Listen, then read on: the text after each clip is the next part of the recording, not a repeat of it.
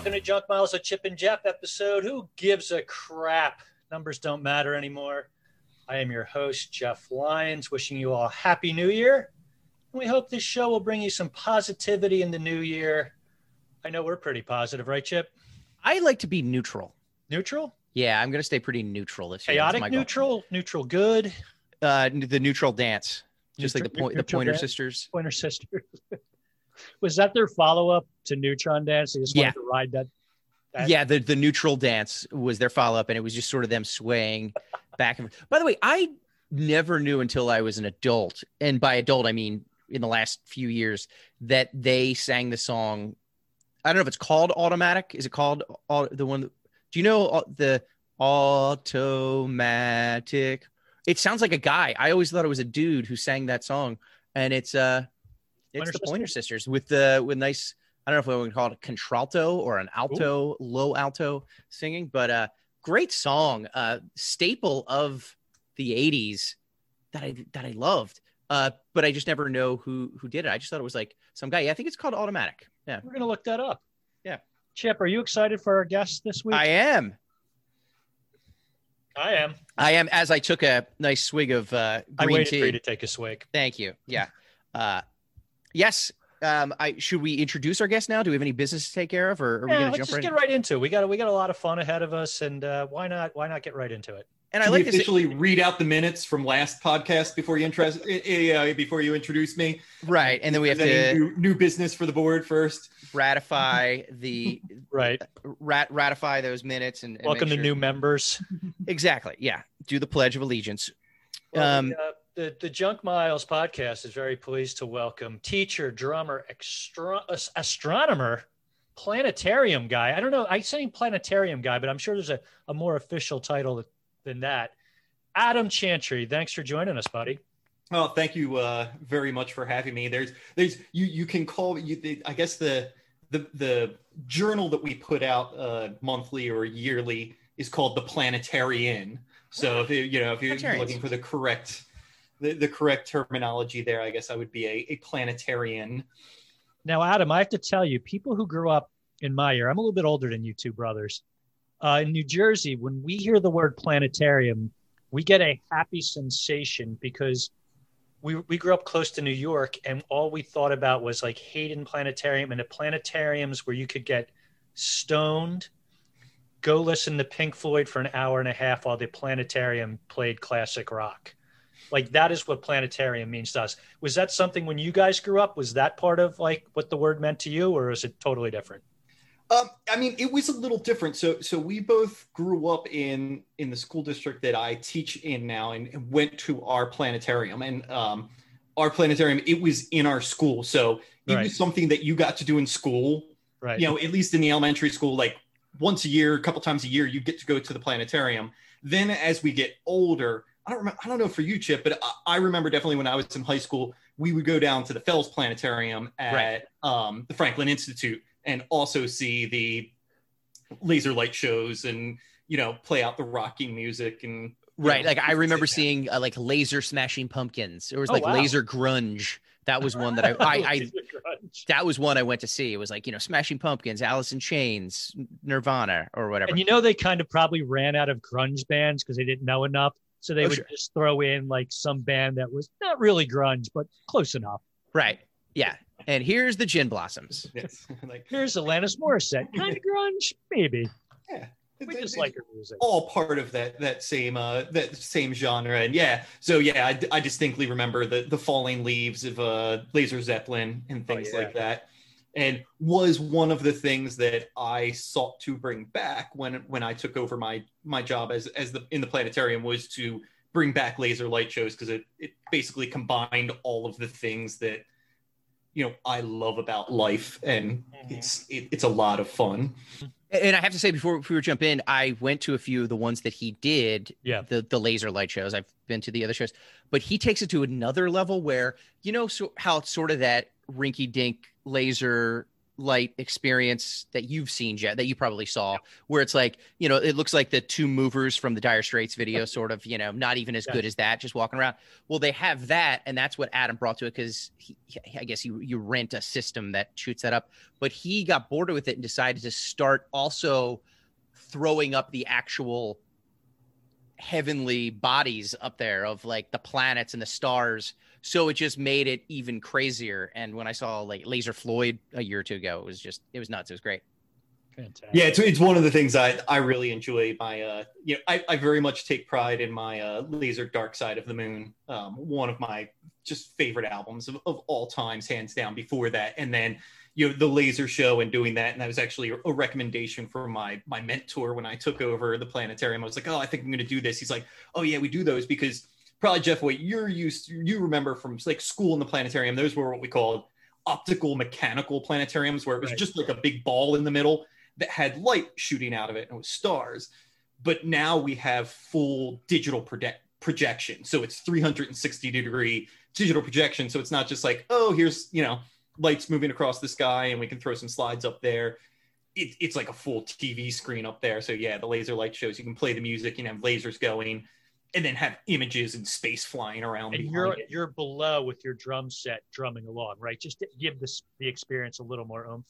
Oh, definitely. I you're being I, like the stars are great, but I, am kind of a star too. And then you're doing like 20 minute drum solo from uh let's say one of the. He actually hooks it up to a rig on the ceiling, just like Tommy Lee in, in the three the 360 rotating revolving drum set. Now, I love drums, but drum solos like I can't remember a concert I was at where I actually enjoyed a drum solo or more than three minutes in, I wasn't looking at my watch. And I've seen Rush three times and I loved, God rest his soul, Neil Peart, but drum solo is a little much. Chip, your thoughts? Uh, I, the big drum solos that I remember were always on the song "Thorn in My Pride" when we would go see the Black Crowes, which we've seen. Adam and I've seen the Black Crowes probably nine times, ten times, and that was that was always a for me. I feel like a bathroom break situation where like it was great for a little while, and then it's like, okay, let me go out to the other room. I'm sure for Adam, it's a different experience since Adam he is a drummer. a drummer. Yeah, and, and I always like to think as a musician, I was very audience conscious. I I particularly did not like taking drum solos. A because that's not really my you know it's it's kind of like any other thing like people have their their different areas of expertise and mine definitely wasn't in kind of that flashy um, I'm I'm gonna play something all on my own. I'm better in a supporting role than you're a, a lead role. Track. You're you're you're, yeah. you're, steady. You're the metronome, the click track they need you to be. You're not yeah. flashy. You're not looking for uh. You're not Keith Moon there you're not playing lead on drums. You're doing yeah. your actual job.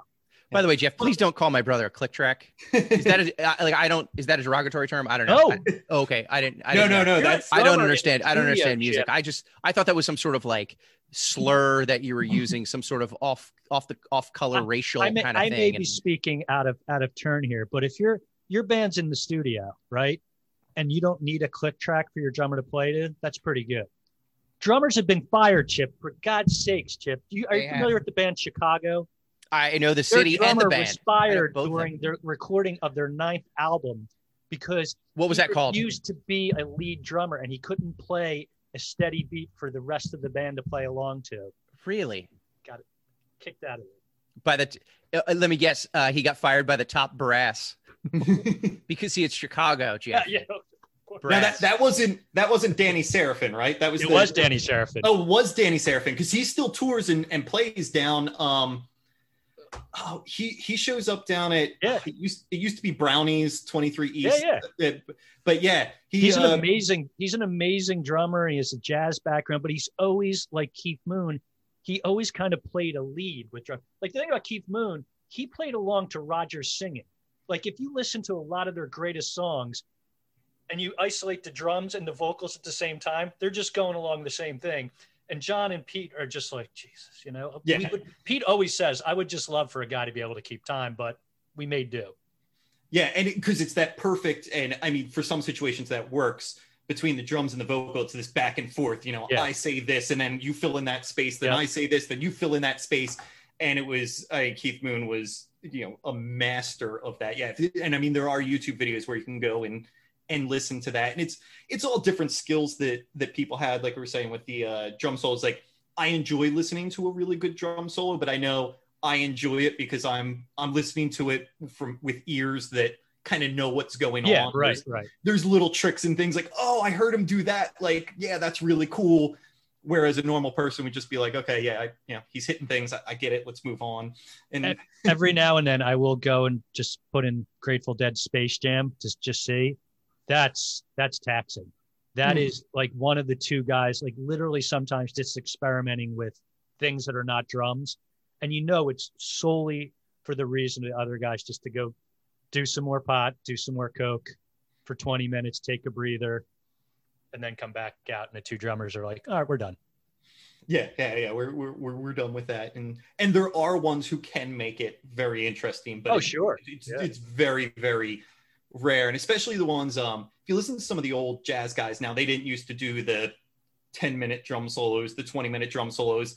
It was, you know, much shorter down to a minute, two minutes. And Oh, like could- Gene Krupa and Buddy Rich, and Yep. they could say a lot in Yeah. that short amount of time and keep it very interesting and you know kind of move on. It's like okay, say what you Yeah. say what you have that's interesting.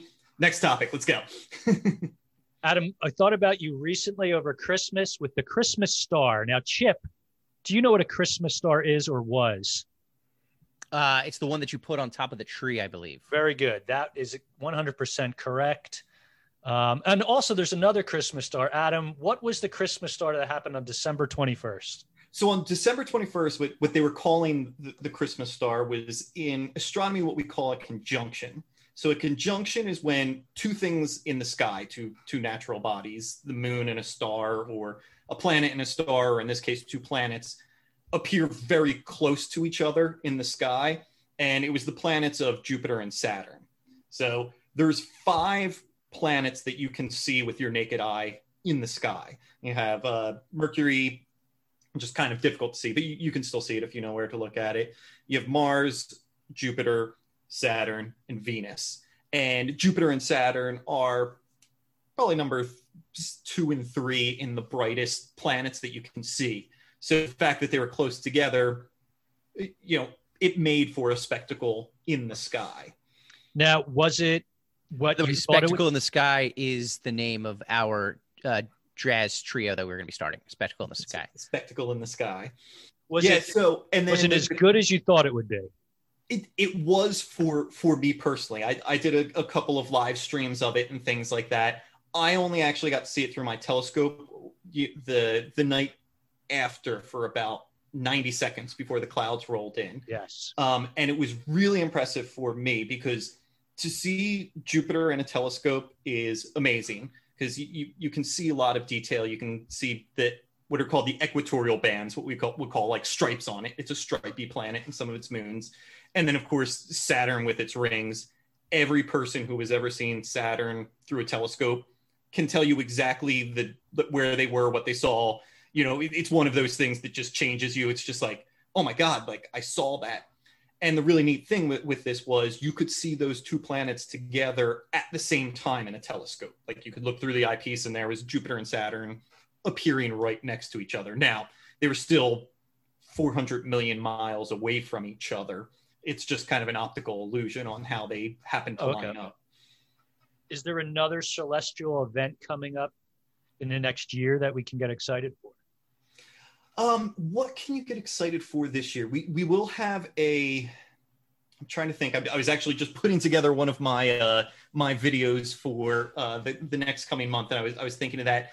A, a lot of what I'm really excited about right now um, is not necessarily the things you can see in the sky, but other space related stuff. Like um, February 18th, we're we're landing another rover on Mars. That's going to be really exciting to to watch that. So it launched back um, in the middle of last year uh, I believe it was May of, of last year, and it takes about seven months to to make that journey out there. So it will be landing on February 18th.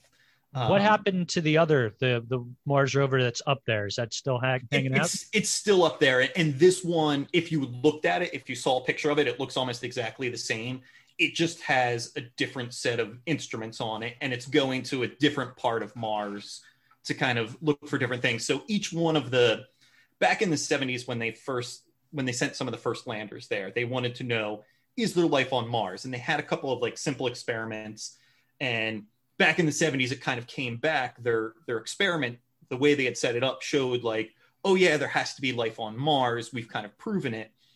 And then as we learned more about the planet, we sent more like landing craft there and everything. We're like, oh, well, no, there's actually like five different explanations for why we got the readings from those sensors that we did. It probably wasn't life. It was probably just, you know, a, a geology go happening or or things like that. Um, so we've been taking a much more steady approach. So the first thing was to try to prove that um, as best we could that at one point there was water on Mars in Mhm. the past, and from all the data we took from from some of our rotors, uh, rovers, you know, we saw rounded rocks and things that we think could only really be formed from moving water, kind of rounding off the edges of these rocks and things. So we're we're very very very very very certain that there was water on Mars at some point. Then the last rover was looking for the right kind of chemistry, or the what we call organics there, the, the things that make up life, like are the the right chemicals there, and that found that it was. The purpose of this one, we're we're landing in what um, we believe is an ancient river delta. When you see the pictures of it from above, you can see it looks like the Mississippi Delta or things like that, where water was flowing down and then it would kind of fan out. And this rover will be able to drill into that sediment and possibly find ancient fossilized life. So, Chip, what would you like? What would you be the happiest with the rover finding on Mars? Like eh, like an old video store. Yeah, Do you know what I mean? Like like one that's Mhm. like not really operational anymore, or like maybe like a pl- like a rock that definitely used to be a Pizza Hut. yes. And everybody kind of knows it used to be a Pizza Hut, even right? though You're trying like, to be like oh, this is a diner. Really? Yeah, Yeah. it's a Pizza Hut. it's an MRI center now, but mm-hmm. we Right. kind of know. really, that's your yoga studio? No, no. Yeah, we, we no. know what the shape of that building was. Are there any other buildings besides Pizza Hut buildings that are so iconic in their structure? in that- in Philadelphia, there's Wawas. Like Yeah, you I have was like, gonna that used to say, be a Wawa. Yeah. Before Wawas were super gas station things. yeah. Yeah, they're very distinctive. in my hometown of Belmar, there's a uh, for a good eight years it was around until I think Wawa got wind of it. It was an old Wawa building, and it was called Ha Ha Nice. Ha Ha, Nice. and it was just a very poorly drawn gesture. Okay. So that Ha Ha and Wawa, and you know it was it was probably um, I we never went in there. It was just one of those things like no, no one no one goes into Ha Ha. There's No. a 7-Eleven that even took precedence over going into the Ha Ha. I, I don't give blame you. credit for for trying. Oh yeah, Right? absolutely. we also had around here um, well from where I, I just i just moved back in the fall but i, I used to live in like the collegeville area uh, harpoon louis because they Oh, would yeah. have like the porthole windows Oh. and they would never really like cover them up. One one of them's just a shut down abandoned harpoon Louise now but the, the other one still kind of has just a little bit. If you look at it with the right eye it's like is that a porthole? Is that a porthole? They're probably like, all right, this like the picture of the real estate agent trying to sell that building and not being like, hey, you don't have to do a lot of reservation re- renovations. You can make this work. Are you guys a pool supply company? That'd be great Yeah. if you were. because that would really help. Would- I remember Harpoon Louis and Adam. You probably remember this, and our parents, like my mom especially, would get people gift certificates there because it was like a, you know, it's a seafood restaurant, so it's Fun. relatively nice, whatever. And so for like a birthday or Christmas, something like that, you would get the gift certificates. But Adam, do you remember what was so special about the gift certificates? And this is before gift cards. This was gift certificates. Oh wow. oh no i i do not they would give them inside a bottle, like a beer bottle. So it was like a message in a bottle. So they would roll up the they, Oh, they now would that you roll up the, the and then shove it in the bottle, and so it's sticking out a little bit. So it was like a, like a message in a bottle, and it was like you know that's the height of class right there. that now that you say that i do i do remember some some christmases with you know seeing that around Yeah, little harpoon Louis gift card in a mm. bottle. Oh, love it. Now, Adam, one of the things that Chip and I are doing, and we're really enjoying it, is is a new segment on our show that I think people people are really enjoying. Chip, I don't know. I think The that- masses have spoken. Yeah, the masses have spoken. Um, it's a new bit we call "That's Fantastic."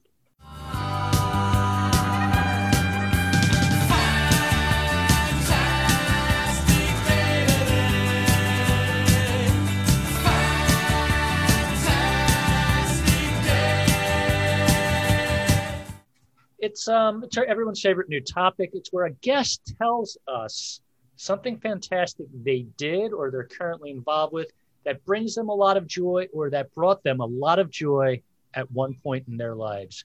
Um, Adam, is there something that you consider fantastic in your life?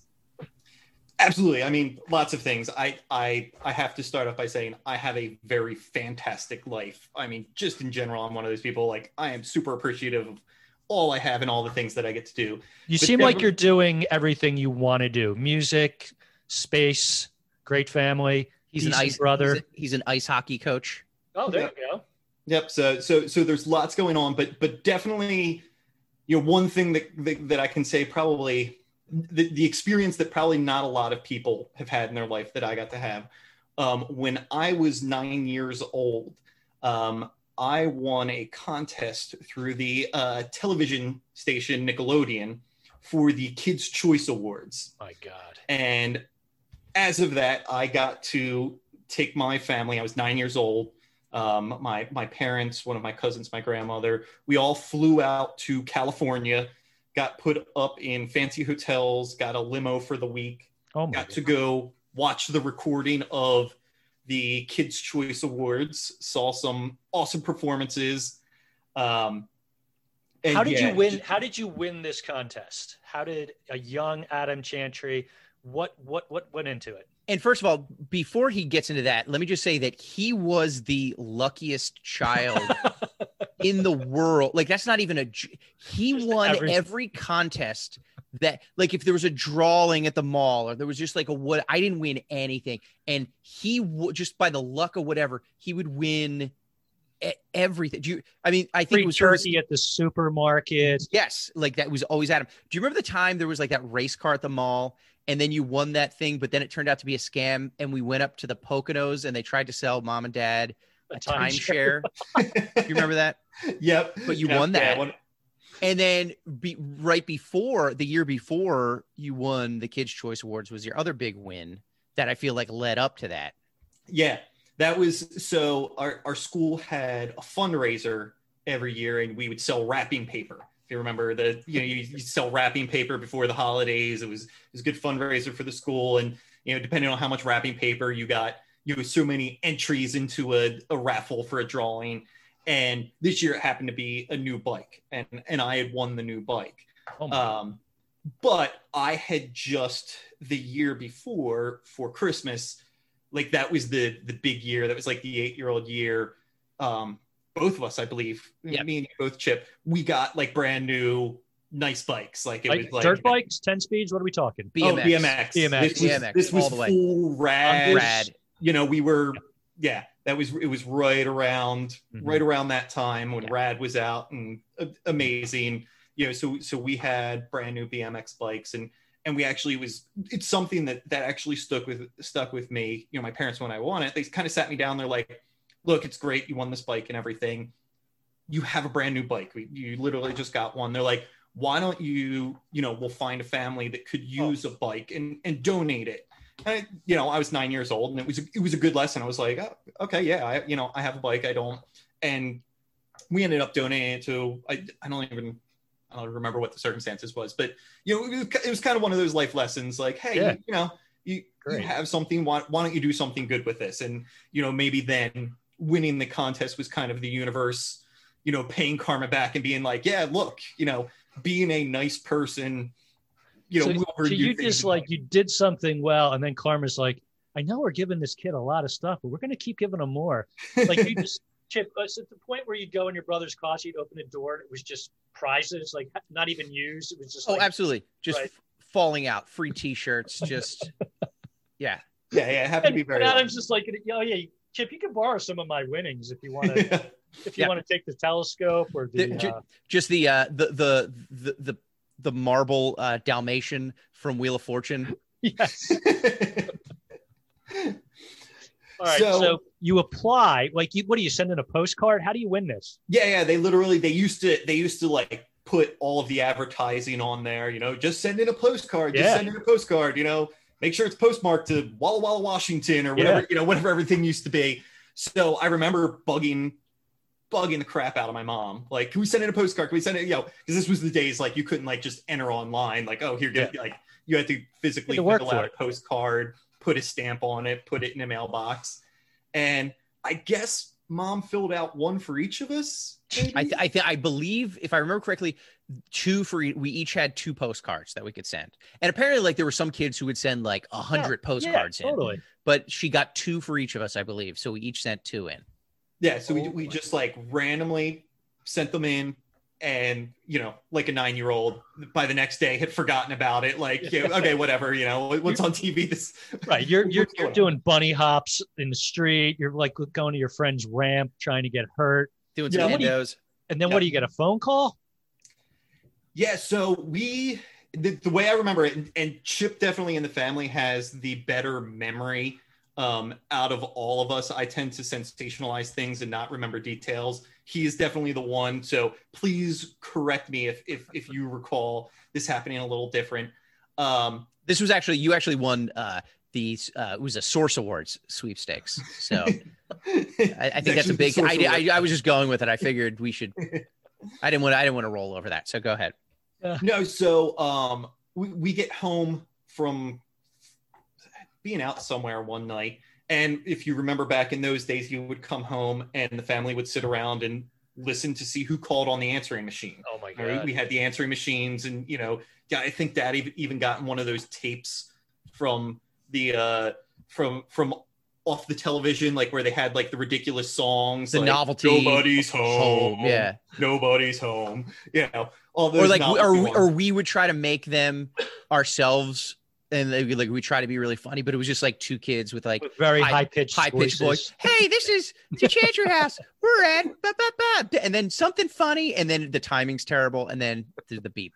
yeah. And then you're like, Dad, we're just trying to do it. Leave us alone. We're comic geniuses. so we get a message on the answering machine and I, I, I remember hearing it and it was like oh this is a, a call for adam chantry from you know nickelodeon i, I, I think the name's lady's name was terry Am Terry. Yes, it was Terry. It was the- terry you know and oh you know we, we want to talk to you about you know what you won and everything like that and you know I was excited and my parents kind of tried to downplay it they're like it's you know it's probably some sort of either scam or maybe you won like a t-shirt or something Your parents they- didn't want to buy another timeshare. They they had no, Yeah, we they had were- plenty of timeshares at this point. they they were done with it and you know And I think we- that was a big part of it too. Like we had to, my dad was like, this is just a scam. Like, Yeah. you know, just like this is, this is, this is a scam. We're not calling them back. Yeah. Yeah, and I mean it, nowadays, I you know I think the same way with my kids. I'm like, we're not doing that. Like that's just they're just trying to get our information. Don't don't give anything out.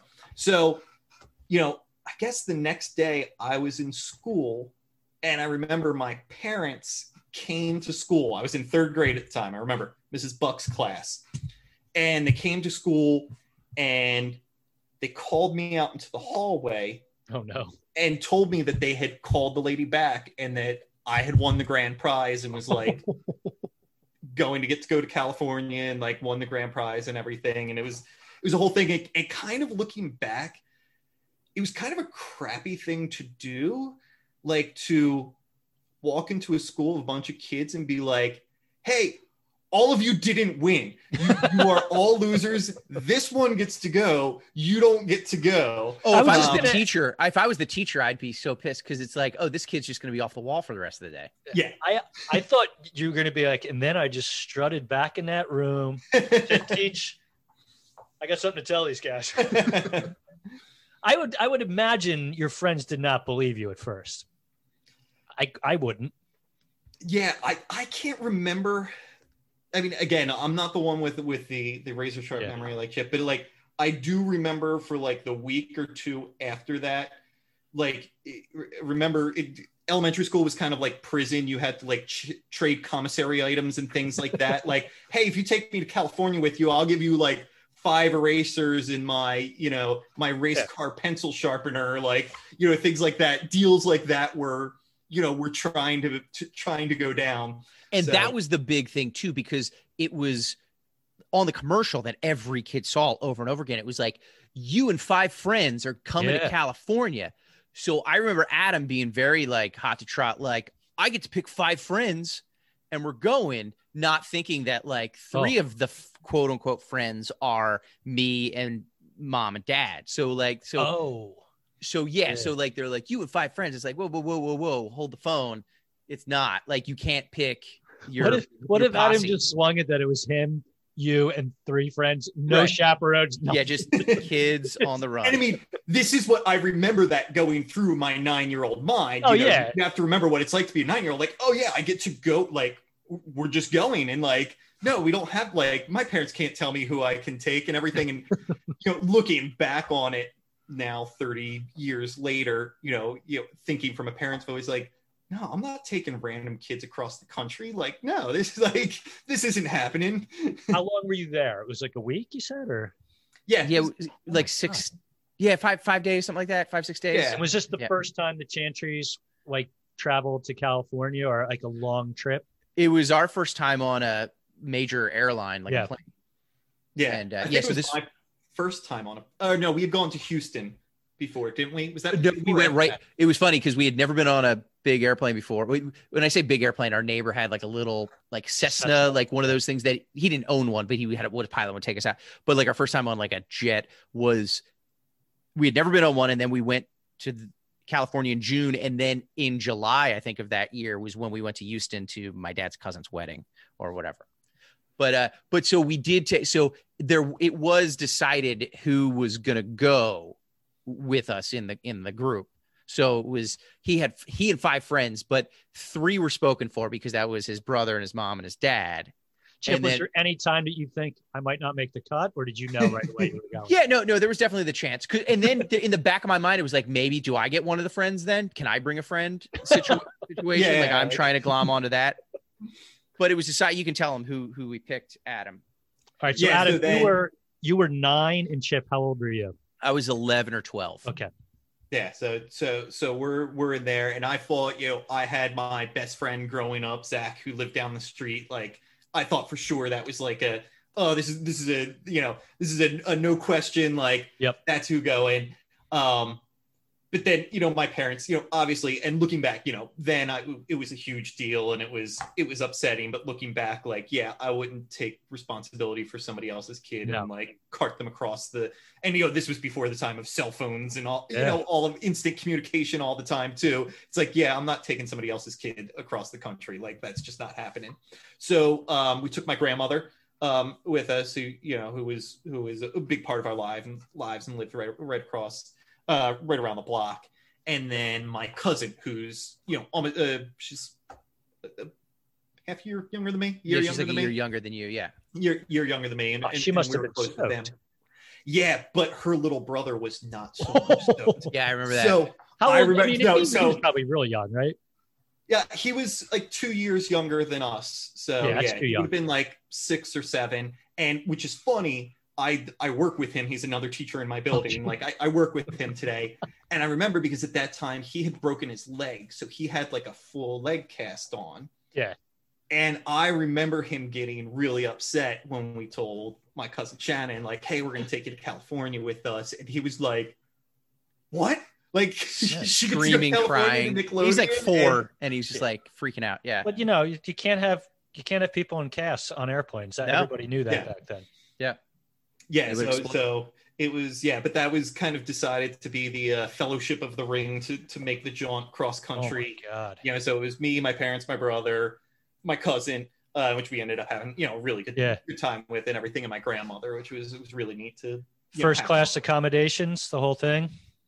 oh yeah we we stayed at the was it regency the what- Registry Hotel, which I don't believe is there anymore in Universal City, Oh. and, and it like it like looked over Universal Studios, and uh, I mean it was this gorgeous hotel suite. I mean just top of the line. I mean gigantic. I've, I've I don't think I've ever seen anything more luxurious.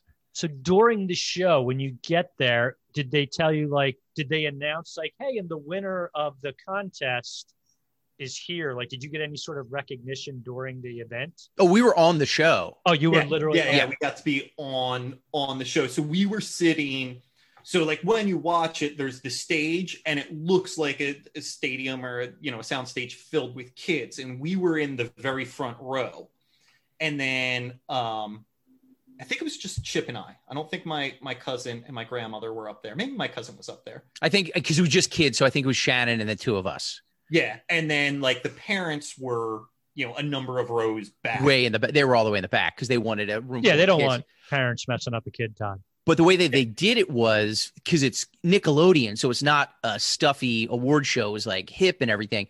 The two hosts, the co-hosts that year, were Wil Wheaton from Yep. Stand By Me and Nicole Eggert Oh wow, Charles in Charge, Mhm. right? Yes, she was very prominent back then. Yes, yeah, So they were the hosts, and they hosted from the audience because Ah, it was like they were these like benches. So they were in like the third, second or third row, like surrounded by kids, and we were the kids that were like right in front of them. So like we got to hang out with the two of them for the whole for the whole taping. Like it's like Wil Wheaton sitting right next to me or like right in front of me. It was like super, they were super nice and like you know kind of palling around with us and everything. So, but we were the kids that were right in the front row. did they tell? Did you have to wear anything specific, or you could just wear your normal clothes? Nothing like. No, because I remember I was like, I'm gonna wear the coolest outfit I yeah, got. I would imagine. and it was just and remember it's 1989 and i'm 11 and it was just this like peach colored i think it was an op Yes, nice. suit like uh you know t-shirt and matching shorts like Yep. ocean Hell yeah. pacific and that was like i'm gonna look so cool in this And I, I believe I I may have had a hypercolor shirt on. Remember, Yeah, remember hypercolor? definite That- yeah. possibility it- Eh, there, there, there was a good possibility that that there was that. So we're sitting in like the front row of the show, but then we also had a security guard with us, which Oh wow. looking back, like I I didn't I don't really get, but you know I guess because I remember at one point like they had there was like a break in the filming or or whatever, and I guess my dad had come down to like check on us like hey you guys okay you need to go to the bathroom whatever and kind of like reached over from a couple rows back and like grabbed somebody's shoulder like to, to get our attention. And the security guard like grabs his arm and like starts yanking on him. You know like oh no no. He's like he's like those are my kids. They're like oh okay. Just like yeah, don't don't like come from behind like. Yeah.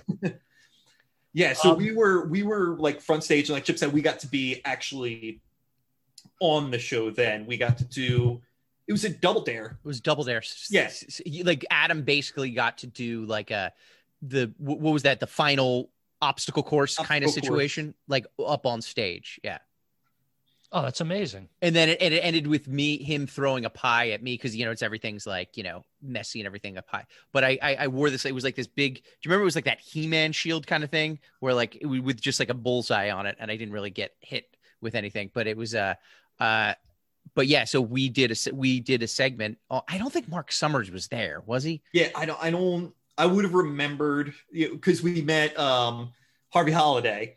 No, not not Harvey, not Harvey Holiday. Harvey. uh He was the Harvey Weinstein.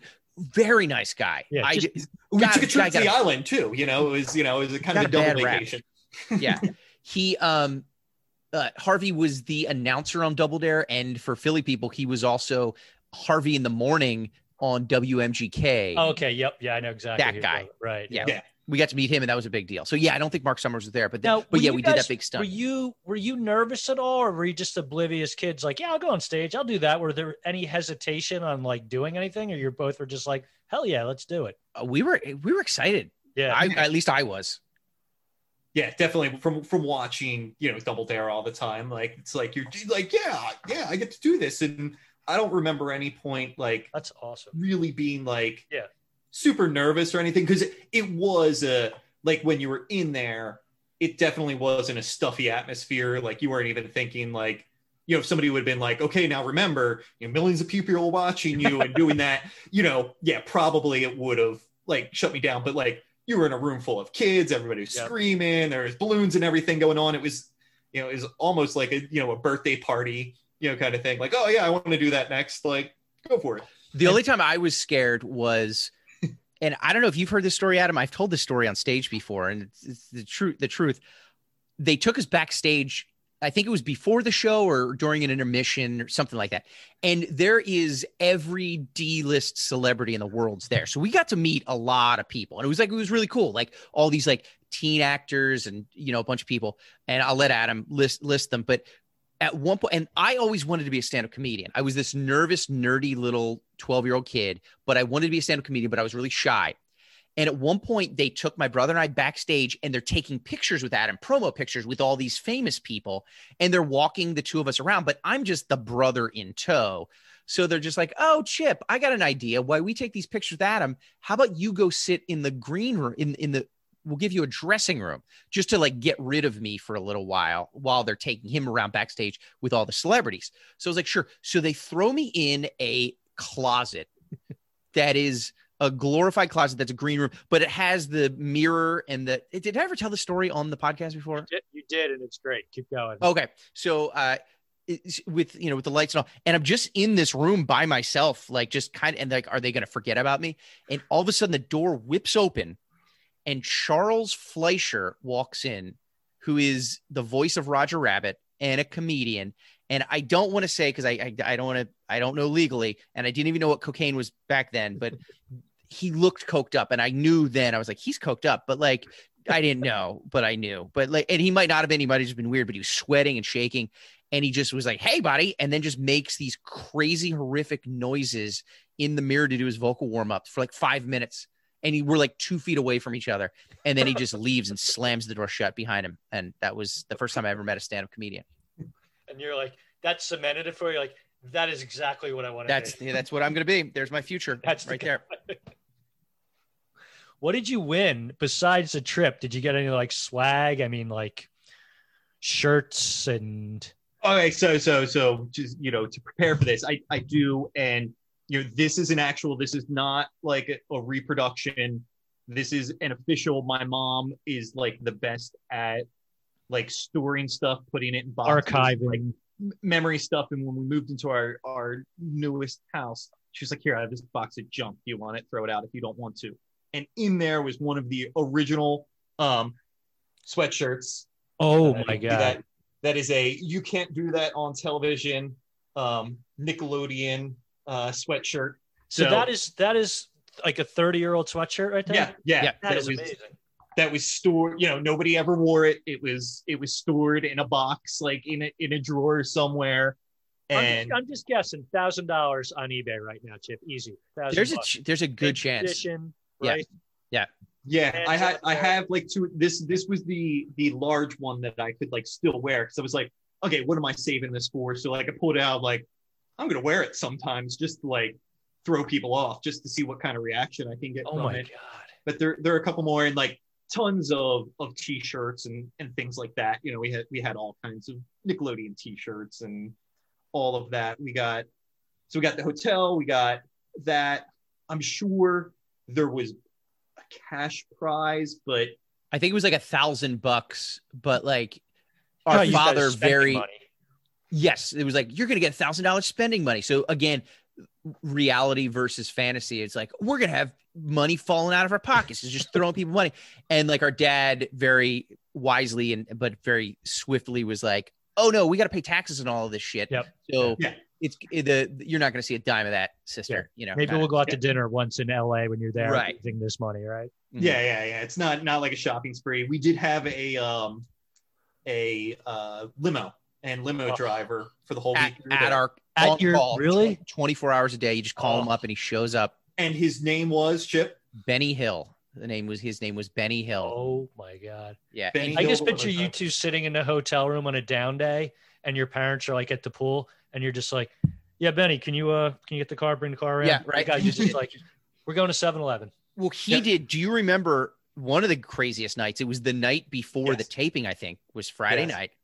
Uh, he knows everybody because he's a limo driver in Yeah. LA. So like he was telling about he like I think he drove the the Beatles maybe at one point because you know he was a little bit older and it was like the 80s, so 20 years before that. Um, Hulk Hogan, I remember that was the big one. But he pulled up. He's like, "Do you guys know what the Hollywood Hollywood Bowl is?" And we're like, "You know, yeah." He he just pulls up, waves at the guard, and he's like, "Hey, Benny," and just lets him into the Hollywood Bowl. There was no show that night; it was empty. And we got to get up on stage at the Hollywood Bowl, and we were like running up and down like the bleachers, like in an empty Hollywood Bowl Oh, that's on, on a beautiful evening, which was like one of the craziest. And then, do you remember the story, Adam, about the oh, Chinese theater? Oh yeah. So we we pull up, you know, we're driving around, you know, LA or whatever, and they, and especially like the Hollywood Bowl, like I remember doing that, but I so wish, like as a nine year old, that meant nothing to me. It was just like, oh, look, it's the stage with seats and everything, like not getting the full gravity of like, oh, I'm standing on stage in the Hollywood Bowl and I'm running around, like this is amazing. But so the other thing that he does, he's like, oh, you guys want to have some fun? We'll we'll mess with people. So we pull up and we're coming down the street. I, I don't I don't know the layout of LA or whatever, but but we're coming down the street. It's it's Hollywood, Hollywood Chinese theater. Yeah, it's Hollywood Boulevard in, in Hollywood. Yeah, I, yeah, Hollywood Boulevard. So we're coming up Hollywood Boulevard. He's like, oh, I forgot. He's like, he's like, let's do this. He's like, I'm gonna pull up, just get out of the car, just open the door, step out, you know, everybody, look around, and get back in the car. No, He's no, like- he said walk down. He's like, Yeah. then walk, just get out. He's like, I will open the door for Oh, you. Get cool. out. And then just stand there and then walk down the block, make a right, and I'll pick you up around the corner. So we pull up. He he walks around and you know everything's kind of tinted everything. He pulls up. There is an ocean of people. And all of a sudden everybody turns around and starts taking pictures of us. It, it really is like it really was like in the movies, like when you see the movie star getting out of the limo and they're like, oh over here, over and here. Benny's just like, he's like, wave. Just he's like, just Yeah. wave. Just wave. It's like, Wait, just act smile, like wave. act like you've been here before. Yeah. So we all get out and like for like 30 seconds, everybody's like, oh, and then it kind of like calms down. And you can see everybody kind of like, who's this and everything. And, and we walk, you know, down the street and everything. And I, you know, I didn't know it at the time. I, I don't know if mom and dad knew about it or, or if you knew about it. So it was the premiere of Batman, Oh my The- god. the original The original. Mike Michael Keaton, Michael 1989. yeah, it was premiering at that theater. Like I'm sure Michael Keaton either was or was about to pull up at that theater, and we pulled up on the red carpet that night. Just you know, so somewhere out there are just these pictures of our Yeah. family. if you went to like Getty uh, Entertainment Archives and you just type in Batman premiere, Hmm. where they just have a thousand photos, one will just be, and it'll be like stars of the new sitcom, The Chantries. Yeah. Hey, everybody. because they don't know, like we could be kids in the movie, like Yeah. they haven't seen the movie yet, and uh, it was a big deal. So we were like famous, and then walk down the street and uh, hop back in the the limo. Benny Hill hooked you up. He did. He yeah, definitely did. yeah. He- Still in touch with Benny? Yeah, we hang out all the time. We go to his Yep. beach house sometimes and just kick back. It'd be funny, Chip. Like next time you go there, like you know, just for like work or something, you just find him, be like, "Hey, Benny, remember me?" yeah, yeah, exactly. Exactly. yeah. Do you remember that one week you you, you drove One us week? around I was, and I was twelve, maybe. He'd probably, be, "Oh yeah, I do." That is so. What what was the most like lasting memory? Was it like seeing some star, or just like being on stage? Was there something that every time you think back to that moment, you're like, "Wow." uh, for me, it, it's definitely. And I, I remember we we have this picture, and I remember it being taken, and at the time, like, it was awesome.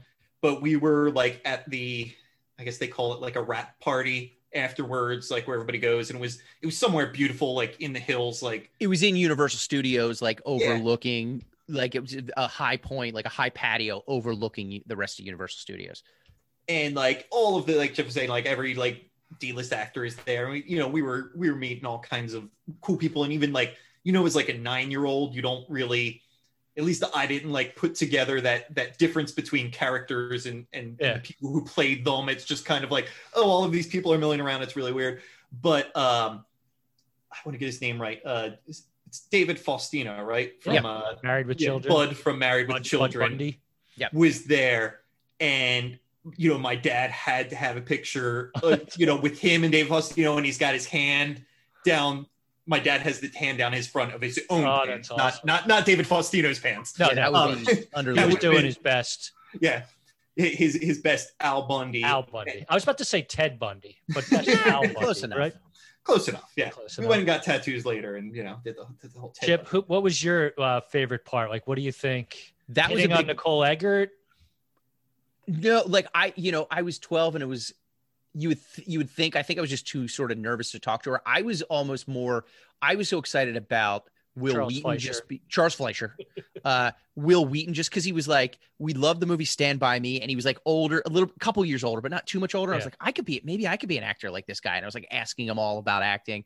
I thought that was great. I met uh, and again, these are people that nobody knows. Chris Young, I remember meeting, and I was like, oh, because he kind of looked like me, and I was like, maybe I could be an actor. He was in the movie The Great Outdoors. He was the older son in the movie The Great Oh, wow. Outdoors, and he's been in you know some other little things. We met Jeremy Miller, the the younger brother from Growing Ben. Pains, Ben, Ben from yeah. Growing Pains. Um, not oh, boner, not boner. Not not Boner. boner. Not Boner. Um, do you? Uh, I, I don't want to give it away. Do you remember the headlock situation? Oh yeah, yeah. We have a picture um, of me putting uh, WWF wrestler Bobby the Brain Heenan oh my god. in in a in a in a headlock. Um, that was definitely a big thing because that was that was definitely during the heyday of the WWF figurines and Yeah, back then at all those events, there was always at least three or four wrestlers that Yeah. were like peaking at that moment, right? Yeah. Mhm. Which added to the the excitement, I would imagine. Oh, and I guess we met him because I think we have his autograph on the Stand By Me picture that we have, like that that casting. But it in his big Michael Jackson phase, Corey, oh, Corey. Feldman was oh, there. No. Oh, was he wearing all the? Not only was he wearing it, he Yes. performed a song in his singing career on stage, like during the tape. So we got to watch it. Oh, and that was another thing too. The new kids Yeah. on the block were at the height of the Oh, peak of their thing. Yeah. They recorded the day before. So it was like they were on the show, but they just shot them. So we didn't actually see them. But we saw Corey Feldman and we're right there in, in front. And Corey Feldman's doing his song. He comes running down the steps to like, and like runs through the crowd sort of singing, and then runs up the steps, trips and face plants. and my dad, and this is before the internet and everything, my dad had one of those big clunky video cameras Yes. camcorder. of course the spill was cut out of the performance but my dad has it on video of him face planting and I, we couldn't find the videotape it's got to be somewhere He but we would go couldn't find the viral today if your dad was just a little bit better about It- storing his old exactly VHSs. Yeah, but it, I remember that being the, the Corey Feldman and like when he was the, the the peak of his like Michael Jackson thing, like he was he was dressed like Michael Jackson Yeah. and like Still does. Yep. trying to do the dance moves, but just you know, there's some things you don't, you know. Adam, have you passed down any of your amazing luck to your children? Are they lucky as well, or is it just something that might skip a generation? yeah, it. I, I can't think of any examples where my kids were. I mean, they got me as a dad. Yeah, that, that seems pretty Yeah, pretty I sweet mean, that's, deal. It's definitely a, a lottery winner there. Um, but other than that, yeah, there haven't been too many. And I don't know if it's because of the day and age we live in where there are so many more of those scams, you know, where, where it's contests and everything. And it's like, yeah, no, we don't, we don't give Not only would you be hesitant to just put your information in anywhere, if you won, you wouldn't accept the phone call. no Like there's Yeah. no I would need like the most I would need four emails in a row of them being like, you won. All right, text me, then do this, then this, then I know it's you. Like it'd be so hard to just win something nowadays. Yeah, I, don't- I don't know how that would uh how that would go down. Yeah, because it's yeah, so many. I mean, I I win something at least four times a week on my in my spam mail. I've you know, they just need my bank account number. I just have to verify my winnings, things like that. But It's, Yeah, uh, you'd be hard pressed right now to be to be a kid and win something like that you won. Like that's pretty. I mean, it's easier right now to be like a final ten contestant on a singing show. yeah Like pretty much every. You probably know some kid who's been on one of those shows already, right? I Mhm. mean, but like back in the day, that was like one in two hundred million shot of. That's fantastic. Oh, I even said it. see that's fantastic And I will say one of the maybe one of the most impressionable things for me, be- I think that nut, of course, meeting the people and the night before on Hollywood Boulevard and everything, but we got a VIP tour of Universal Studios, Oh wow. and that was, I mean, and you know, we saw, I mean, we saw Jaws pop out of the water, we saw King Kong. We saw all these like cool things and it was such a cool and Universal Studios itself was the coolest place because we, we were both big movie fans. They actually one of the things that we we asked for, they moved us a few days after the taping from Universal City down to Anaheim and we stayed at Disneyland and then we went to Disneyland for Oh a day. god. We had never been at Disney World, Disneyland, Right. anything. We were so excited to go to Disney. I mean, it's Disneyland, and Yeah, it's the hell yeah. greatest place on earth. Tell them about Disneyland, Adam. Yeah, it was a letdown. It was, it was, you know, eh, I, I, I was, you know, we watch Disney movies and everything like that, but you know, you see movies of like Disney World and everything on, you know, Yeah. uh, you know the things, and then you go to Disneyland and it's kind of like, oh, oh, okay. I mean, Space Mountain was really cool, and I think it was on Space Mountain. Is that where we met our fans? Oh, that's right. Yeah, we were in line. Do you remember that? So like, yeah, we're standing in line for like, um, you know, we had VIP passes, but there was you know short lines for everything. I, I think it was like Space Mountain or something like that. And we're like, I think it might standing in line, and it was like just like one of those like you have to go through an S or whatever, and we're standing there in line for a couple minutes, and there's like two guys probably in their twenties. Yeah, they, they were like late teens, I think, like 18 Yeah. maybe. Yeah. Yeah, to a nine year old, you think they're, you know, like super old. They're standing there and, they're- and they just kind of like turn around and they're like looking at us. And all of a sudden they turn around. They're like, hey, were you the kids on the Kids' Choice Awards yesterday? They're like, yeah, you were the one, you did the obstacle course and, and you got hit with the pie, didn't you? Oh my god. and somewhere in our photo album, there's there's a picture of us with the two guys, like our, our Oh, two that's fans that like recognized us. What if from, they were Nickelodeon plants? Like they just did everything to make you guys feel good. Just feel special. Right. Like Yeah. you're just like these kids are gonna have the best experience ever. We're put people in different places. That's amazing. Now, Adam, when you were on Space Mountain being a young astronomy kid, were you like, this is bullshit. The gravity's all wrong. now I, I didn't totally like Neil deGrasse Tyson at, at that point, and, and definitely, ruin it for everybody. yeah, the like, give me 30 years and I'll start ruining for everybody. yeah, yeah, yeah. Now, now I'd be like, yeah, this isn't this isn't how it happens, and like I wasn't even, you know, the the the I guess odd thing about my job or my my career choice, like I had a very meandering path that got me there. I was like, I was always super interested in in space and stuff, and like I'd watch a TV show and stuff like that, but I wasn't like totally into it. Like some of the like some of those people that become like NASA scientists and and like astronomers, like they you know you hear those stories of like yeah, since the time I was seven, like that's Right. all I did and I That's could do. all they did, right? Single focus. Yeah, and and that definitely wasn't what kind of led me to my path. I, I kind of picked that up definitely later on on, on, on something like that. Chip, I got to say, this has the, been the most fantastic of our That's Fantastic so far. I agree. This gonna be hard to beat. It's fantastic. It's going to be very hard to beat. Now, also, guys, I know I tasked you with coming prepared to the show with your favorite novelty song. Yeah. Now, a thing about Who doesn't love a good novelty song? I do, and I realized I did. I think recently our friend John Kensel on Twitter might have sent you or referenced a novelty song recently, Chip. He tweets a lot, so Yes. you might have missed it, of course. And it just made me laugh. I can't even remember what the novelty song Oh, was. It's it's the one that he always sends. I'm I'm sh- I'm assuming because he he tweets it all the time. Like people like some like a famous person will be like, "What's your favorite song for when you're when you're down?" Or like, um, "I need an uplifting song." And it's always and I think the guy's name is Joe Dolce, and it's uh, "Shut Up in Your Face." Yeah, shut up. And so he will just post "Shut Up in Your Face" to like anything. Or he's like, "Here's the song that we played at my grandma's funeral," or whatever. Well, I think most people realize like novelty songs have been around since like the dawn of popular music. hmm Um, when you go back to like I think the 50s when it really started peaking, you had like Monster Mash. It's probably the most well-known, beloved. It still has resonance today. I love So- that song so much. I have that on my list of my favorites. I It's there's it's something amazing. I my this is such a weird memory that I have, but when I was like 9 or 10, it wasn't Halloween, it was Thanksgiving. But I think it was Channel 17 in Philadelphia. Channel 17, the great entertainer. They were doing a monster movie marathon on Thanksgiving. So it was going to be like Frankenstein and Dracula and all that. And the commercial was just the Monster Mash, and it was just on over and over again. Yeah. And I was just so excited about it because I got to hear the Monster Mash all the time.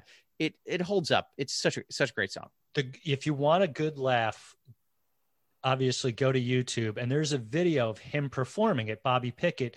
And the thing is, he does this like very pronounced facial gesture when he does like monster mash, Yeah. but he only has one like facial gesture he can do. Right. He Right. does it over and over and over. And by literally halfway through the song, you're feeling bad for him because that's his only shtick. Yeah, that's all he's got. But That's man, he's he's got. There's no other. he worked it though. um, back also in the day in the fifties, you had Purple People Eater, Sheb uh, Wooley Fun one. Surfing Bird by the Trashmen. Oh, I believe that made great one. famous by uh, the, the the animated show. Bird is the word. Uh, you know, Pee-wee's- Pee Wee's Big Adventure, Pee Wee's Playhouse. that and the show, uh, the Fox show with uh, Family Guy. Family Oh, Guy. Thank you. Family, yeah, Family yeah. Guy always does it. Always the does, bird, that's right, yeah. they- that's one and, of their. and, and that as, they- as you moved on, a lot of songs I consider novelty songs, but I think back then some of these songs were just like not serious, but they were just tackling like a normal topic. Chip, you had one of my most favorite tw- tweets recently where you just tweeted out, "Does anyone have a suggestion for a good song about a full-grown man taking a bath and splashing around?" Like if you listen, like Splish Splash when that came out. No one thought that was a novelty song. People were just like, "Hell yeah, this guy's taking Yeah. a bath, man!" yeah, it's songs Rocking about baths. Yeah. But if that was 20 years later, you'd be like, what the hell's this creepy? What is song what is about?" happening? Yeah. So like then in the late later 70s or 80s, everybody was just cashing in on novelty songs. And like I'm just gonna start off. One of my I'm gonna just give you a bad one by someone I think we all love. Now, when he was a young man, he never thought he'd see people stand in line to see the boy king. How'd you get so funky? Did you do the monkey?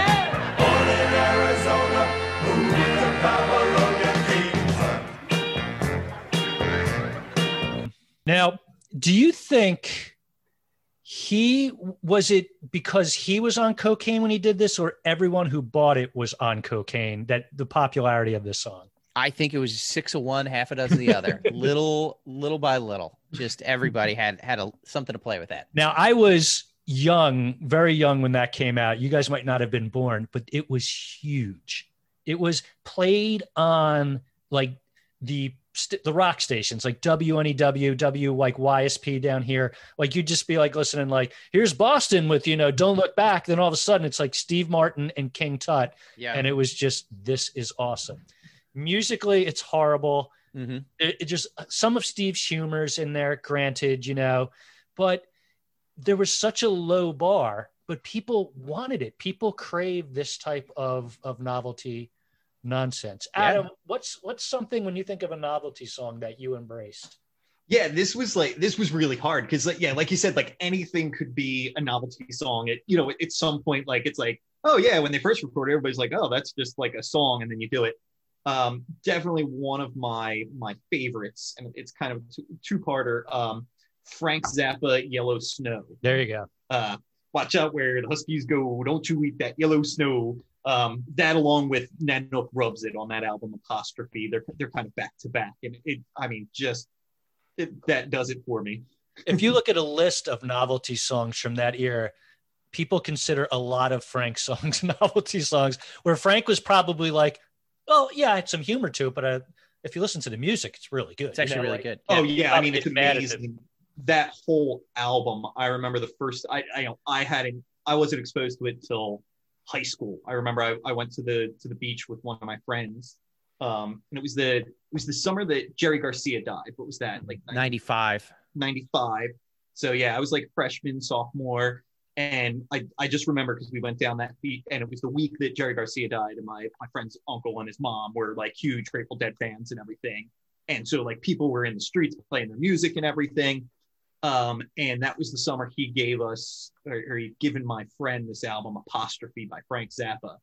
And I just played that. I still play it over and over and over. Top to bottom, that album is just is is perfect. Yeah. Top to bottom. And. I mean, all of them again. Yeah, you could look back now and be like, yeah, they're novelty songs. They're these funny, but I mean, the Do you think- musicians. like Frank at one point in his career is like, you know, like many artists, like I could use a hit or something that can maybe generate a lot of money, take me out of this kind of niche.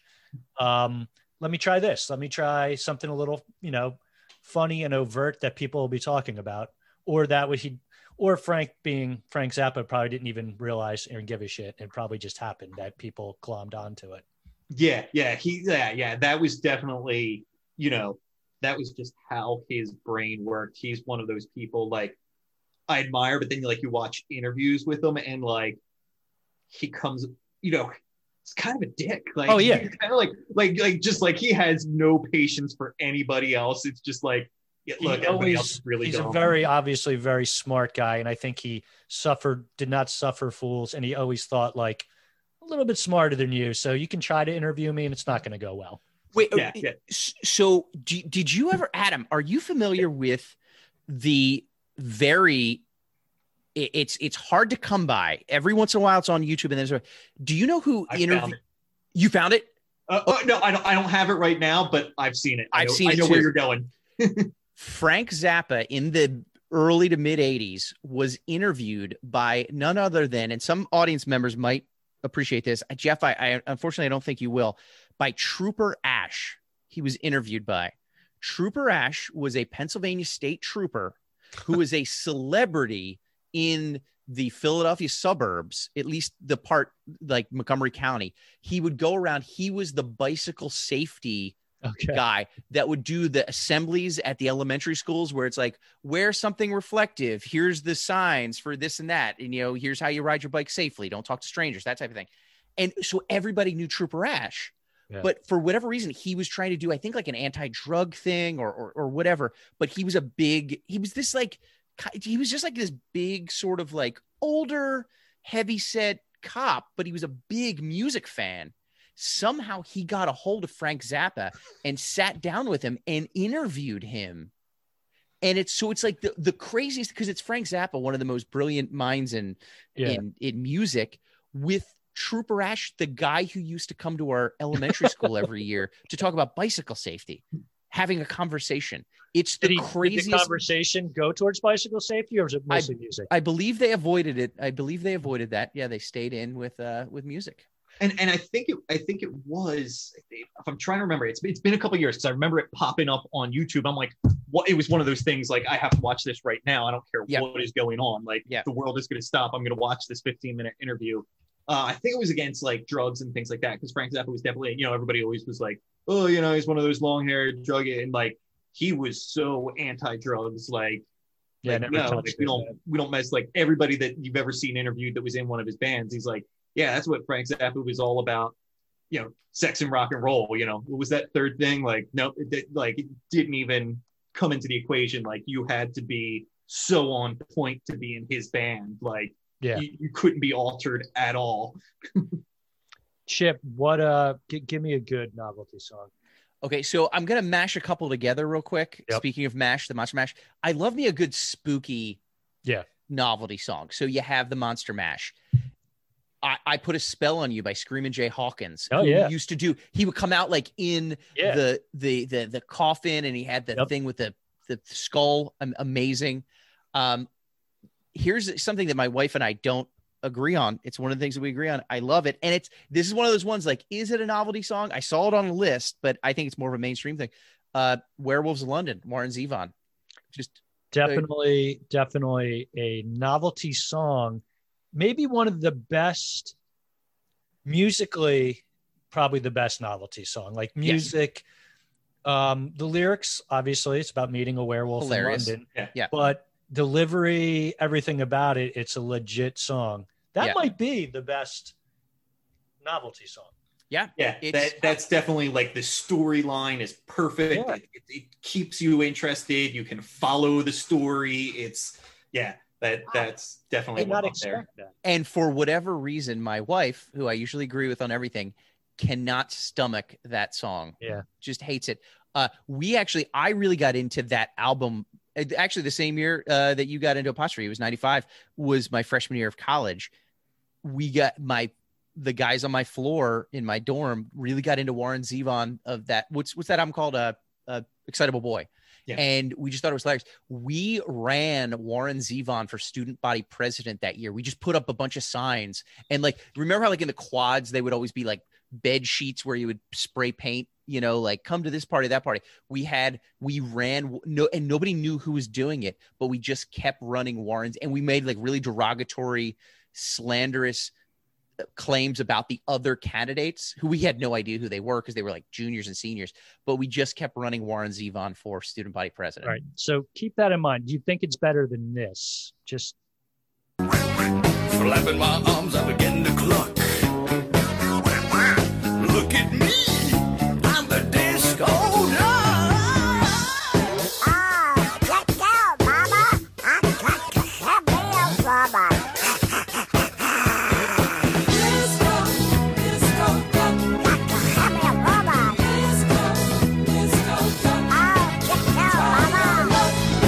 Is is horrific. in the so history of creativity, if you're ever feeling at a low creative point in your life, just remember you can never put forth a least amount of effort in a creative endeavor than radio DJ Rick Dees with this song.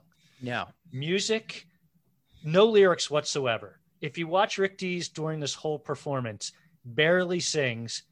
Again, cocaine, maybe he's doing the cocaine, maybe people who bought this record in massive mass. This 45 was literally flying off the shelves.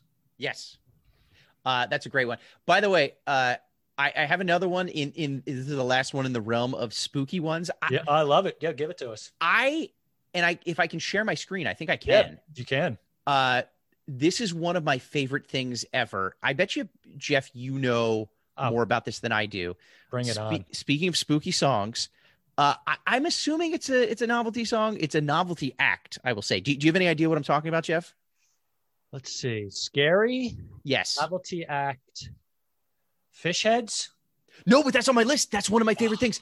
And okay, by the way, let's talk fish heads real quick. Yeah, Adam, you it. know fish heads, right? Barnes and Barnes, Barnes which and was you know Bill Paxton was in that. Actor Oh Bill my Paxton God. was he was part video? of that. He was in the video, and he might have even been in part of that quote unquote group or whatever. Fish heads,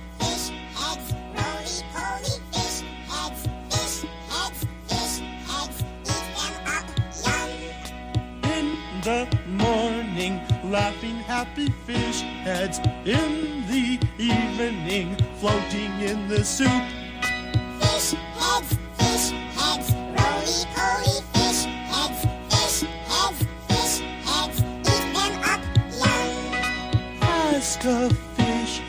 Just because it's that thing of like, is it supposed to be funny or scary? And you just, it's that thing that just sticks in your brain that But- I just loved. I think that and MTV back then it was just like this is avant-garde Yep. music along the lines of you know like there was a lot of this out there back then. It was video experimentation, it was music experimentation, art of noise type things, and MTV was like, hell yeah, we need to fill hours, minutes with videos. We don't Mhm. have enough videos.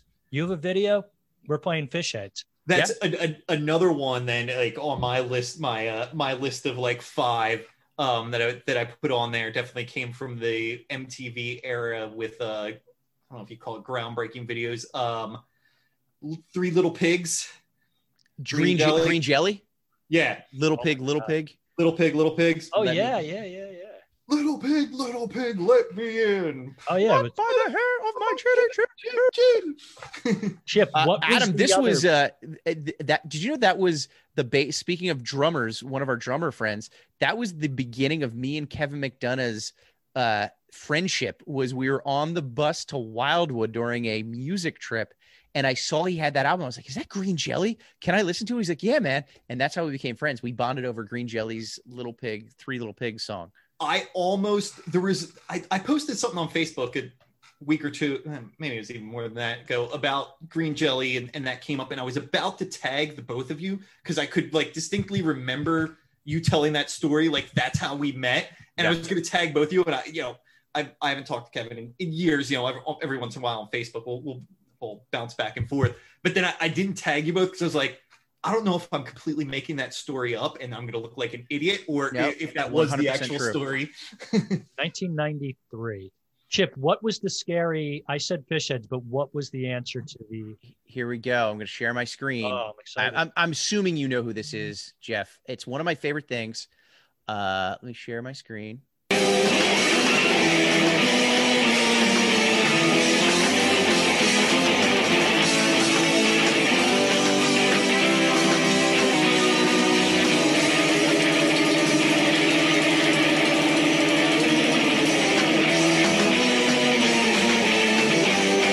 Are you familiar with this, Jeff? oh, this is outstanding now. So this is the Mummies. They're, I think, from the Bay Area, Yeah. and this was like 1990, I think, maybe, just like on a public access station. Oh yeah, here's this. Yeah, counterculture, 90. Now, Chip, we're going to come back to a couple more of these. I know, Adam, you have a few more, but I know, Chip, we, we love to do research, both you and I. Yep. And I said, these are popular ones, ones people like. Did you do a list of uh, some novelty songs that might not have been as well known? I did, yeah, I did. I really dug deep, and I found some that, you know, we all know some. Of, by the way, you know, well, we'll, we'll get back into maybe the world of Weird Al, which I'm sure we all Yes. love Weird Al, and some very famous list. ones. Yeah, I mean, just you can't. Uh, I found some some ones that maybe just were under the you know off our radar, off the public radar. They were apparently hits back in the day, but uh, just just didn't have the recognition. So let me just go through a couple of them if you, if you don't mind Love to hear them. um uh from night i have the years here and the the song and the the artist uh 1964 there was a big hit called who's gonna clean this convertible by lee harvey and the osweirds which was controversial but it had a great rhythm to it. It was kind of fast paced and, and catchy. Um there was a 1986 so put yourself back in 1986 i'm jumping around with the years here but 1986 there was uh, the the really uh, funny "Knock It Off" or "I'll Turn This Shuttle Around" by by the band The Other Seven Astronauts. That one didn't, you know, it didn't get a lot of radio play. No. Um, 1982, we're gonna st- stay in the 80s for this one. Uh, if you guys remember, I don't know if you remember, uh, Ginny Reese's Dees uh, put out ET's other glowing finger. that was uh, that one was usually played after 10 p.m. in most Yeah, that seems to be. in most stations. Yep. Um, there was 1968 uh, Billy Baton Boggs uh, hit uh, "Bludgeon That Hippie's Skull." Kind of a anti anti hippie sort of feel. Yeah, it, it got a lot of play down south. Yeah. Yeah. Okay. Uh, there was um, 1987. Ali and the Northerns had the Iran Contra Conga. So that one was it was a lot of policy talk. It did it yeah. really didn't. It really it really got in the weeds with that It one. was, it was laden with policy, lyric wise, you're It, saying? re- it really was. It really was. Uh, go, but then going back to the 40s, I mean, like you said, since the dawn of popular music, uh, 1945, Sergeant Donnie Walker's uh, hit "Kraut Blood on My Trousers."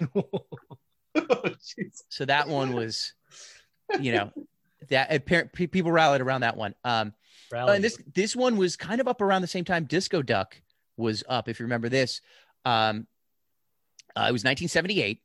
Uh, the disco hit called "Literally Everyone in America is Doing Cocaine All the Time with No Exceptions," uh, and and that was that was performed by uh, the the group McGurk and Bloom, uh, featuring the Vienna Boys Choir. Wow. Yeah. wow.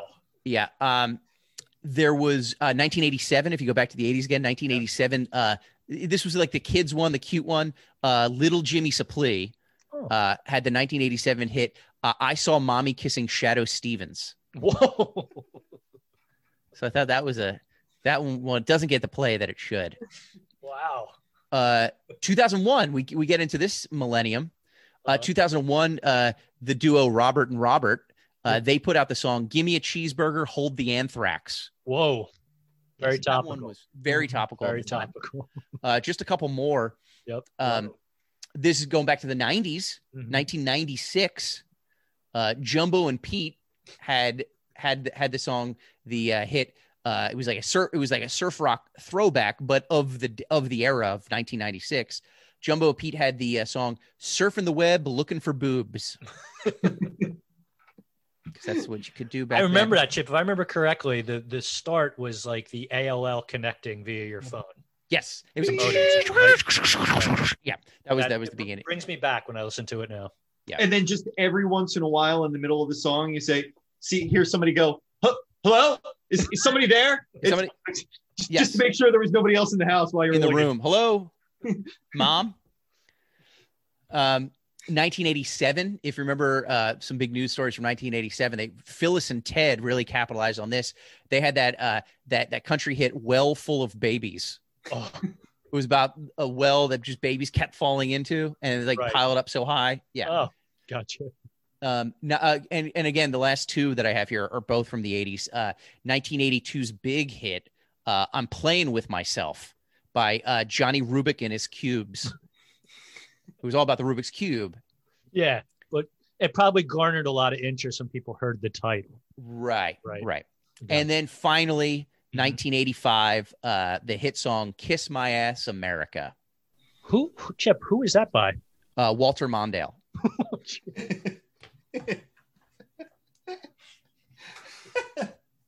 So Wow. he- I remember a couple of those, Chip, but thank you for digging up. Again, they were the least popular novelty songs. right.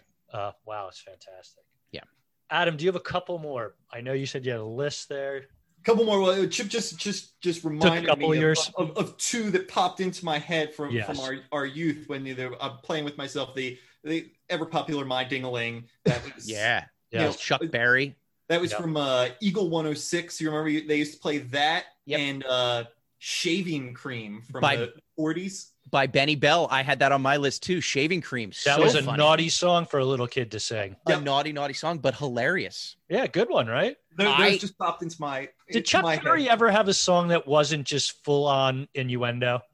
Pretty much everything was just about. He was just like, let me just see how much sex I could put into a song using dumb words. Mm-hmm. Yeah, White people will eat it up. they will love it. And by the way, going back to shaving cream, which we just thought was the greatest thing on Eagle 106, I was a friend of ours has a nine year old who I was doing some comedy stuff with. We we would over Zoom, I would like teach him some comedy stuff. He wanted to tell some jokes and all, and I would show him some comedy things. And I sh- I came across the shaving cream song, and I played it for a current day nine year old. Do you Must- know what his reaction was? Um, it better have been this is fantastic. I mean, just te- tears. Tears. he was. Le- I just. I mean, t- t- how well that holds up, and Yeah. how silly that is for kids, especially. Just tears from this kid. How funny shaving cream was. All right, I gotta. Was it as good as this? Was maybe one of the things I laughed the hardest at, and I listened to this today.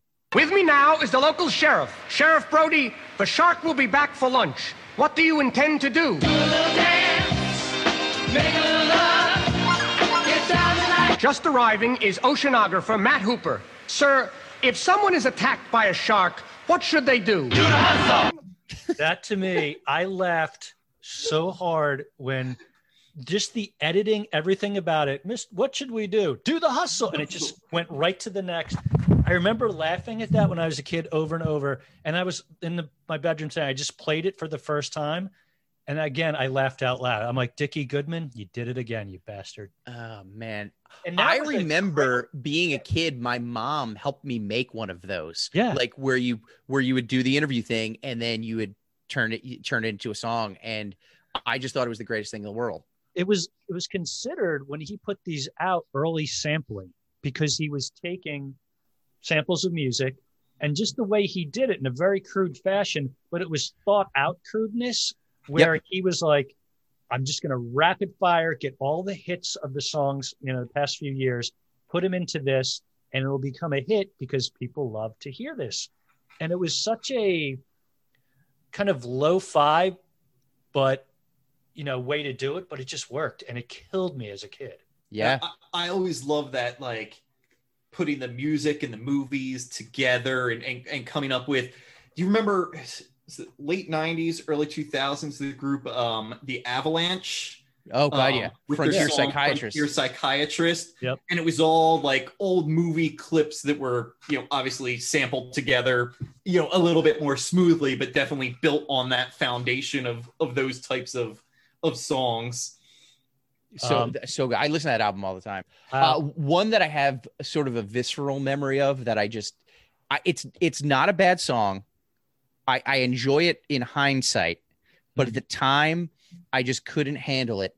I was like, I was like 11.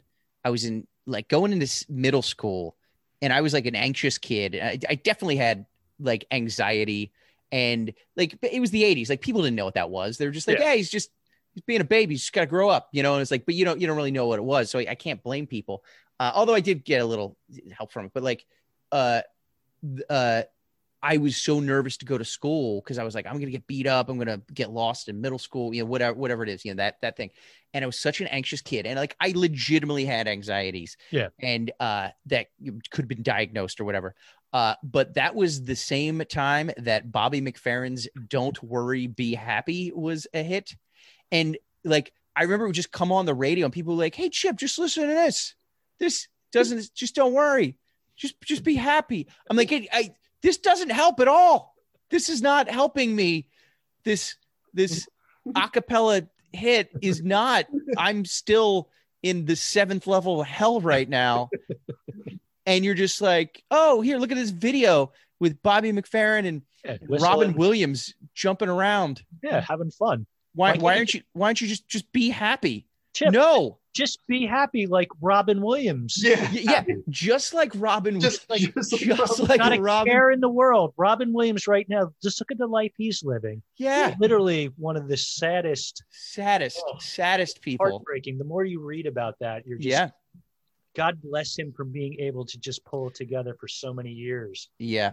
Yeah. Um, so I just want to end with novelty songs. I know you two must be huge fans, and I honestly, I think I mentioned this before. I've never was not a fan or a fan, and I didn't really understand or get it until like years later. A Weird Al song came on, and this was like in the '90s, late '90s. I was like my first real job, and a Weird Al song came out. I'm like, people still listen to this, and my boss and her husband both go, "Oh my god, our kids love this stuff." Like Ethan is making us take a, a to go see a Weird Al concert, and I'm like, "Still, really?" They're like, "Jeff, he's huge. Kids love Weird Al," and Yeah. that was when I realized, like, oh, now I get it. Like every era of new Mhm. kid can always discover Weird Al, and it'll never stop. I remember I specifically remember the first time because I was such a again I was again let's say first grade I was like six when Michael Jackson Thriller the height of that and I was right in the midst of that and loved Michael Jackson. But the first time I saw the Weird Al video for Eat It just it it changed my DNA I was like wait you can do this? Wait is he allowed to do this? Is that is he making fun of it? Is it real? But I was like this is eh, but it was hilarious. And I was like, this is the greatest thing I've ever like. It just opened my eyes to an an entirely new universe. Adam, you too. he he was he was on my list um too. And i i specifically picked this song because chip one of your friends put out a, a tweet or something on facebook the other week um it might have been like an onion article about you know a a, a, pretentious 13 year old who who claims he'll only listen to weird al's original works you know, he, doesn't, he, does, he doesn't like his covers he, he only prefers his original works Yeah. um you know that's how much he's into it you know Yeah, um, but Weird Al Yankovic's, and this goes back to the laser light shows. So now that I do my own laser light shows, there's there's a Halloween themed one, and my favorite song that comes on. Oh, there's two on my list from there. Um, one is a Weird Al song, and it's "Attack of the Radioactive Hamsters" from a planet near Mars. Um, nice. just a great like rocking song, but great novelty song by you know undeniably the the master of the novelty song. Adam, did you go with me to see him? Have Yeah. you seen Weird? Al? We we went together. Jeff, Yeah, have yeah, you ever seen him perform? Yeah. I, I I'm not lying, and I'm not. I- I've heard this from a number of people throughout the years, and then when we saw him, maybe what eight years ago or so, for the first time, I will vouch. One of the greatest concert experiences you will ever see is going to see Weird Al. He do, it's because it's every song is a costume change. Yeah. He does videos in between. The production value, everybody there is just nerdy and happy Yeah. it's I, I I can't stress enough. Go see Weird Al live. It's the it's one of the greatest things ever. it, his band, I mean, his band members to be able to switch genres like that and pull off, you know, things that sound exactly like the things that they're, you know, replicating or making fun of is is no easy task. So his his backline, his band is on point, and he is an amazing musician. You know, on top of being funny, I always say like he's what happens like if Prince would have had like a stable childhood.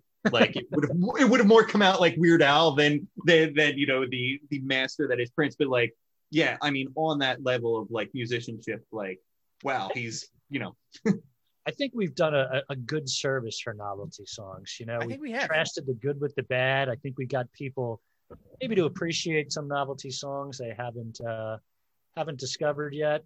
Um, Oh, well, and one last one before, and- Yeah. and you you had something you wanted to close with with this segment, right, Jeff? uh, no, no. So Oh, oh, okay. One last one I wanted to Yeah, say, yeah, and totally. and it to this day, and again, this goes back to I think it was the fifties, I believe. still funny, still funny.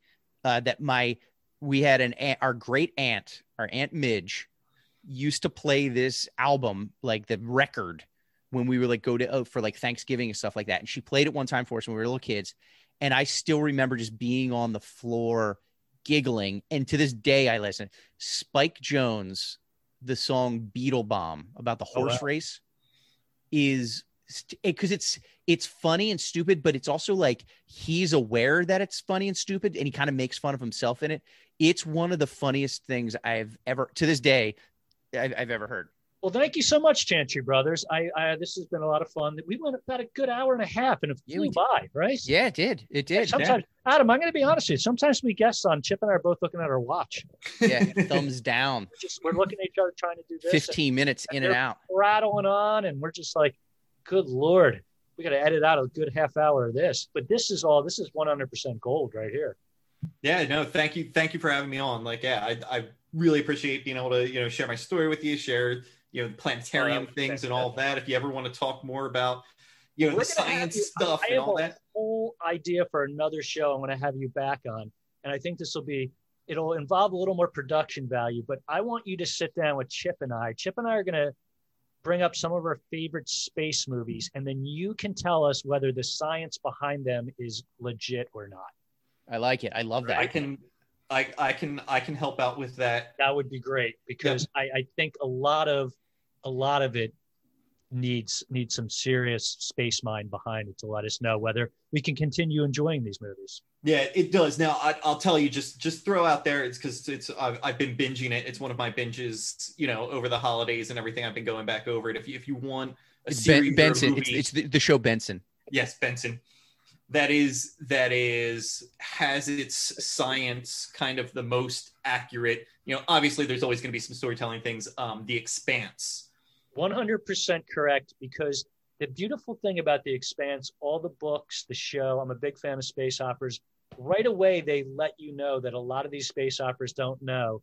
If you're doing like the time travel or you're out in the belt gravity is different for people. So you can't have someone living out in an asteroid belt then just travel to earth and be able to walk on earth. Yeah, in the books they give you chapters of how these beings are able to do it and it's it's not overly like geeky that will bother you. It's like oh that is so cool. Yeah. reading the books watching the show. My wife and i are addicted. It's just like oh my god it's so cool. I keep saying that over and over. And i think we're one episode behind right now but this they're going out with a bang. It's great. Yeah, I, I haven't I haven't watched the the new season. I actually went back because like I watched it when it when it first came out when the last season came out and like I binged it and I went back and um I've read a couple of the books. I haven't gotten through all of the books yet, but I was like I, I got to go back and watch it from the beginning again. It's just like I want to watch it all at one time. Yeah, you know, so I, you know I'm back through like season three again. it, the production value alone for a TV chip, this show, it's like the production value is amazing. It's just a TV show. And I know, you know, with Amazon and um, Amazon Prime, Netflix, it's higher, a lot more money backing these shows. Right. This show started out on like the Sci Fi Network, picked up by Amazon. It's just amazing. Like Well, it's, did, did you hear that that story? It was it was canceled yeah, and Jeff Bezos loved the show so Yeah. much. He's like, no, he's like, I, I'm I'm buying it. I'm making that show. Like it was Oh, his. Yeah, it's it's my highest TV recommendation right now. So Chip, you're a nerd for not watching it. I know. I feel bad now. Jeez. You and Kim settle down. Nice bottle of uh, what's the winner? Bottle of red. yeah. Just watch hours right. upon hours of The Expanse. All right, we got to check that out. Chip, do you have any recommendations? Anything you want to plug coming up? You know, we just binged again. We watched it in the fall for the first time, and then we we actually just rewatched it, and it was so much. We found so many new funny things. Uh, AP Bio, Yeah. on Peacock is is just really funny. We enjoyed that, and we just watched this weekend. We just watched the uh, Night Stalker documentary on on Netflix, which I know you're not you're, you're not a big fan of the uh, the gory stuff, uh, which was really good. And we're currently watching another one called The Ripper, which is a uh, a crime documentary from England in the 70s, and it's it's great. So the thing about through. yeah, England in the '70s, it's normally a joyous, fun place. I can't believe they would turn it into something. you would depressing. think, yeah, you would think it's it's all Willy Wonka. No, it's it is just a hard, hard, hard place. But that I love it. I I just uh, yeah, it's it, but it's a it's a very well done documentary. Yeah, and hopefully, Adam, once we're able to get back out and people are able to gather, I highly recommend your shows at your planetarium. I took the girls to the last one you did. Still talk about it. Still had a ball. So hopefully that will be back in the near future. And and I'm doing um just to kind of you know plug things. I I'm, I'm starting to do more of those online. I, I put out a monthly video series called Evening Sky Excursions where I kind of go over what you can see in the sky that month and and what's happening. Uh, this month I'll be I'm just finishing up writing a script for it. Um, but I'll be talking about that Mars landing in a little bit more detail and you know what constellations you can see in the sky. And then I'm trying to bring back. I, I actually have software now where I can kind of do planetarium shows um, live as a live stream on Facebook. So I'm going to be putting those out on my uh, Facebook Facebook page and things like that. So Fantastic. Well, guys, thank you very much. This is the part where we play the outro.